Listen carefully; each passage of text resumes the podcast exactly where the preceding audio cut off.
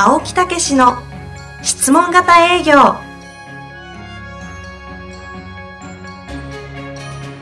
営業それは商売の原点。トヨタ大阪ガス生協などの営業マンも実践。2万人を超える営業支援を行った青木武氏が営業の真髄を語り尽くします。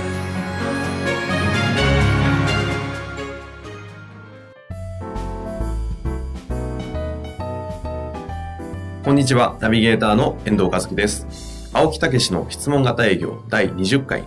青木さん、本日もよろしくお願いいたしまはいす。。よろしくお願いいたします。あの、先ほど私、アマゾンをちょこちょこっと見てたんですが、ええ青木さんの書籍、今、営業ランキング1位出てますね。ああ、ね、すごいですね。すごい、すごいですよね。ええまあ昨年の9月にはい出版をさせていただいて、え実は先月ですか、はい。一番月間で売れたって言ってあ。ね、ダイヤモンドで。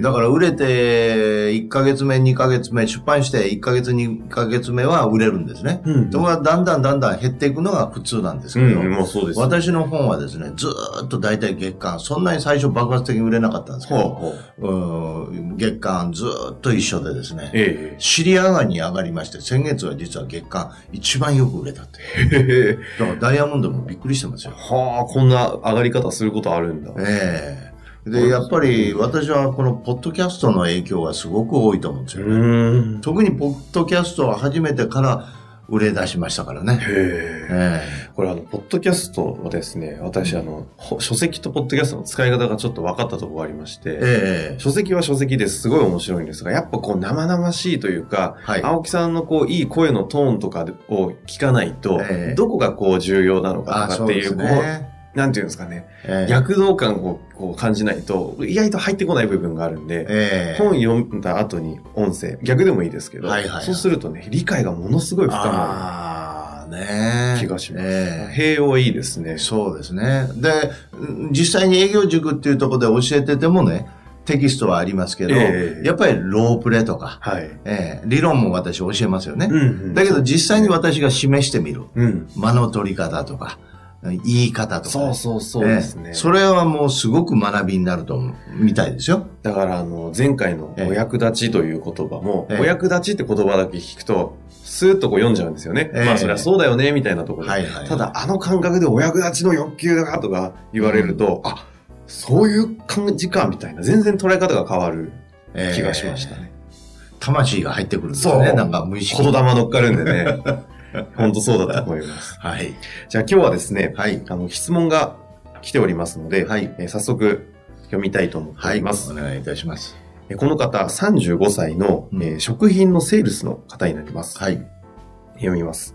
法人向け業務用食品商商社で営業をしています。うん口座のある固定客に対し提案を行い、商いを太くしていくいわゆるルートセールスです。うん質問ですが、相手法人の担当者と人間関係がうまくいかず、コミュニケーションが途切れながらも日々その法人から注文が来るという状態があります。うまくいかない理由として、先方のニーズに企業としてこちらが答えられないケースや、先方の最終的なお客様、ユーザーと思われる人から獲得してくる情報が毎回精度が低く、毎回内容が見えにくいため有益な商売に結びついた試しがなく、私が付き合う気力をなくしたなど様々なパターンがあります。人間的に合わない顧客に対してどのような気構えで臨んでいくべきなのでしょうかはい。という質問が来ております。えーまあそういうね、担当者として、えー相手のね、方とスパッと最初から会えばね、はいこれはいいんですけど、うんなかなかちょっと反りが合わないとか、ええ確かにあるとは思うんですよね。はいええでもずっと、特にルートセースでしたら付き合っていかないといけないと。そうですよね。いうようなことですね。だからここでぜひまたね、今回何回か言ってますけど、コミュニケーションということをね、ほうほう頭に入れていただきたいんですよね。改めてコミュニケーションですか、ええ相手とコミュニケーションを取ろうとする。うん。ええつまり、その単なる仕事だけでなくってですね、なぜその相手はね、はい。あの、この仕事に就いたのかとか、うんうん。ええ今どういう気持ちで就いてんのかとか、ええええいうようなね、相手自身の気持ちとか、あるいは相手の、えーその人生をこう聞いてみるとかね。そんなとこからもう一度仲良くなってみるっていうね。うん。えーところで、ナイナイさん、今までお聞きしなかったんですけど、うんお生まれはどちらなんですかとかね、はい、はい。そんなとこから始めていただくとね。どういう経緯でこのお仕事そうそうそうう。そうそう、ううんんだから、その単に、あの、相手のううまくいかないっていうんじゃなくて、相手そのものをまず理解しようとするっていうねおーいうことをやるとね、はい。随分関係は変わってくると思うんですよね。うん。うん。私が前指導した方でですね、はいやっぱりスーパーのバイヤーと付き合ってられる方がいらっしゃいまして、はい。うん持っていく商品っていうのはあるわけですよね。うんうんうんそうすると棚割りとかですね、えまあいろいろな競合他社があって、なかなかこう思うように取れないと。えなるほど。ええところがそのね、関係をちょっとね、うん変えただけでね、すごい理解がしてもらえるようになって。いい場所を取ってもらえるようになったって言うんですよ。ああ。ええ。それすごいですよ。ほいで、営業塾の生徒さんですけど、ええうーん、結局、売り上げがすごい上がり出して、うん。ええ。それで出世しましたからね。そういう話結構多いですよね。いやー、だから、すごいですよ、本当、うんちなみにその方は関係を変えたっていうのは、こうな、まあ、当然何かをしたんでしょうけど、何をして何、どう変わったんですか？やっぱりざっくばらんに話をするようになったとうんいうことですよね。なんかそこだけ聞くと、なんか簡単そうですけど、それができなかったわけですよね。いや、だからもう、ちょっと変えるだけでもすごく変える。だから日常、ちょっとそういう日常の話をしてたり、うん家族のことを聞いてみたり、うん、そういう中で、また仕事の話へ戻ってくるっていうね。うん。ええ、私はよくそらすって言うんですよ、話を。ほうほう。ええ、仕事の話で一辺倒で行くとすぐ煮詰まっちゃうんですようんうんね。うんだから、ところでってうん。言ってそらしていただきたいんですよね。あ、ところで、ええそらしところで、ナイナイさんってあの、もともとこの仕事なんですか？とか、もう何年ぐらいやってられるんですか？とか、独身でいらっしゃるんですか？とか、いうことで一回そらすんですよ。うんうん。えそこでちょっとこう盛り上がるっていうか、うん、相手のことをこう聞いてあげてね、ええ。いうようなことなんですよ。それは、あれですか、あの、今よくやる現状、欲求、解決策、はい欲求の再確認からの提案というこの、よく覚えていただきあ当然じゃないですか。もう、殻にしに染み付けられるほどはい体感をさせていただいたんでね。はい。はい。まあまあまあ、それは置いといてですね。その、反らしてところでってやるときは、そのこう、まあこれをフレームワーク、5ステップのフレームワークみたいなイええメージで捉えるとした場合は、はい。過去の話聞くときとかっていうのは、こう使えるんですか、そのフレームは。いや、そのフレームというより、まず、やっぱ相手のことを興味を持って現状を聞くっていうようなことで、だけでいいと思うんですよね。あええあ。まあ何よりも興味と、その共感したり。そうそうそうそう。だから深く聞くっていうかね。あうん、例えば、えーっと、そのことに関してですね、えー例えばお子さんがいらっしゃったら、ええ。お子さんおいくつなんですかって言って、うん、で、そのことについて具体的に、例えばどういうことでお子さんと触れ合ってるんですか、とかね。そこはね、例えばと、なぜと、うん、ということはという3つの質問おおなんですか。ね。もう一度お願いしまえす。例えば、なぜはい。ということは、例えば、なぜ、ということは。こという中で、例えばっていうのが非常に使えますよね。具体的にそうそうそう何かを聞いていくフレーズですね。具体的、具体的にしていくフレーズですから。ええ、だからお子さん、うん、例えばどういうふうな触れ合いしてるんですかとか、あええ、いうようなことですよね。あ。あ、で、そこからということはとか言ってみたり。そうそうそうそう。はえだから例えばっていうのは結構、その焦点を当てて深掘りするっていう聞き方ですよね。あええ、そうすると広がってきますから。あ。なるほど。ええちなみにな、なぜとかだとどういう感じですかね？うーん、なぜそういうことをされるんですか？とか、なぜそういうふうに触れ合ってるんですか？っていうと、その人の今度は価値観が出てくるんですよ。うん、出てきそうですね。ええどういう生き方をしてるかとかね。ああ。ええそうすると深く理解する。うん。えうんちなみにあの、ということはの方は？ということはっていうのはまとめですよね。ということは、あの、やっぱりそういうことを大事にされてるんですか？って。あーあ、なぜで価値観を聞いて、で、頭の方、何でしたっけ、えーと例えば例えば。で、で具体的に聞いていくと、ええこの具体といろんな価値観をこうひっくるめて、ということはこういう方なんですね、みたいなこそうとを言うと、そうだから。だからこういうこだわりを持ってるんですね。うんとか、その人のあり方が見えてきますよ。今の仕事のあり方とか。そうやって、こう、人間関係を、こう、作っていく。そうそう。で作っていくというか、理解をしていく。あ理解相手を理解しようとすれば、人間関係はできていく。なるほどえこれあの、い一つ気をつけなきゃいけないなっていう気がするのは、あの、まあ、営業が来ることもああるじゃないですか。えで、そういうことを聞いてくる方もいると思う、いるんですよね。ええただ、明らかに興味なく聞いてんだろうみたいな。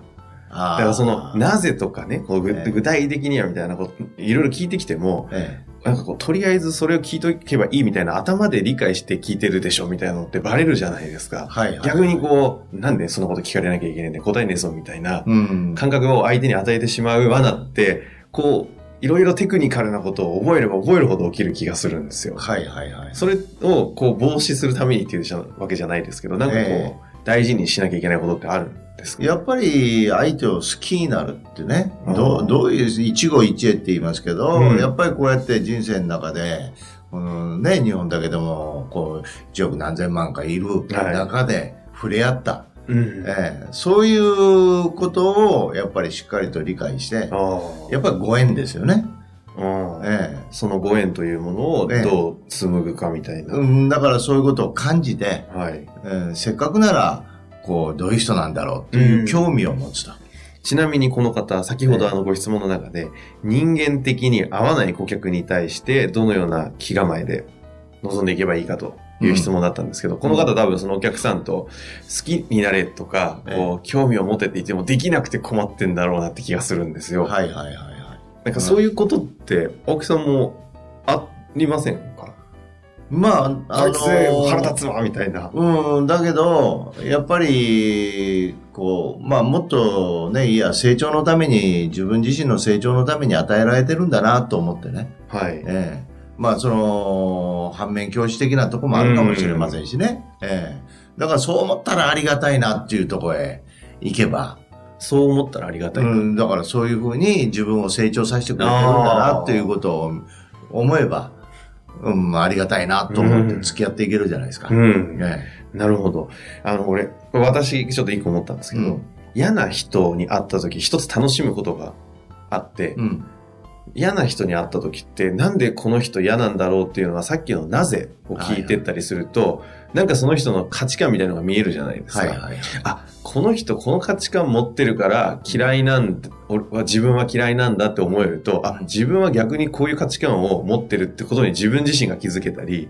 っていうことがあるんで、なんかそういうこう、なんていうんですか、自分を知るためのきっかけぐらいに思うと、うん嫌な人って意外と自分の再認識できる、こう、自己発見になったりして面白かったりするなっていう感はい覚はあるなって気がしてですね。ええ。まあだからそれも成長のために、こうね、非常に役立つんだなと、うん。うん、思えば、また変わってきますよね、感覚もね。そうですよね。えこの方にあの、最後、あの、エールを送るとしたら何かございますでしょうか？えまあ、だから、やっぱりそういういろんな人がいると思いますけど、まずこっちから歩み寄ってね、ん。理解をしようとする。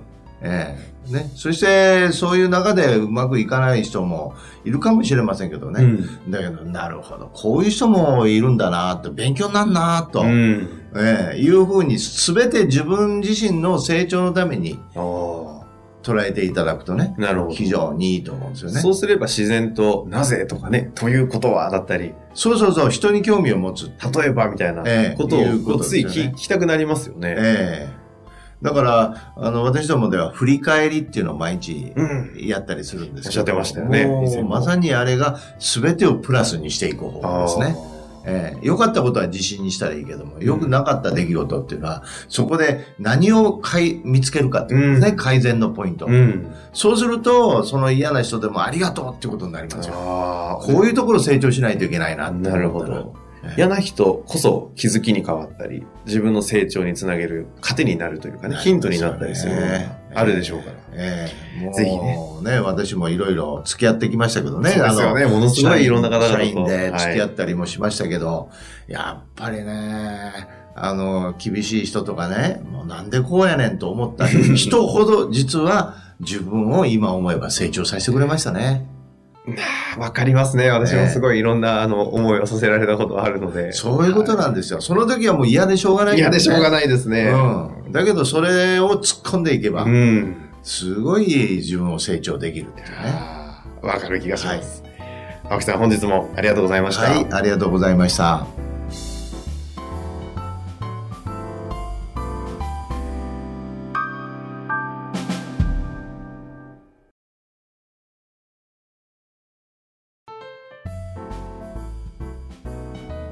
遠藤和樹です。番組では青木武への質問をお待ちしております。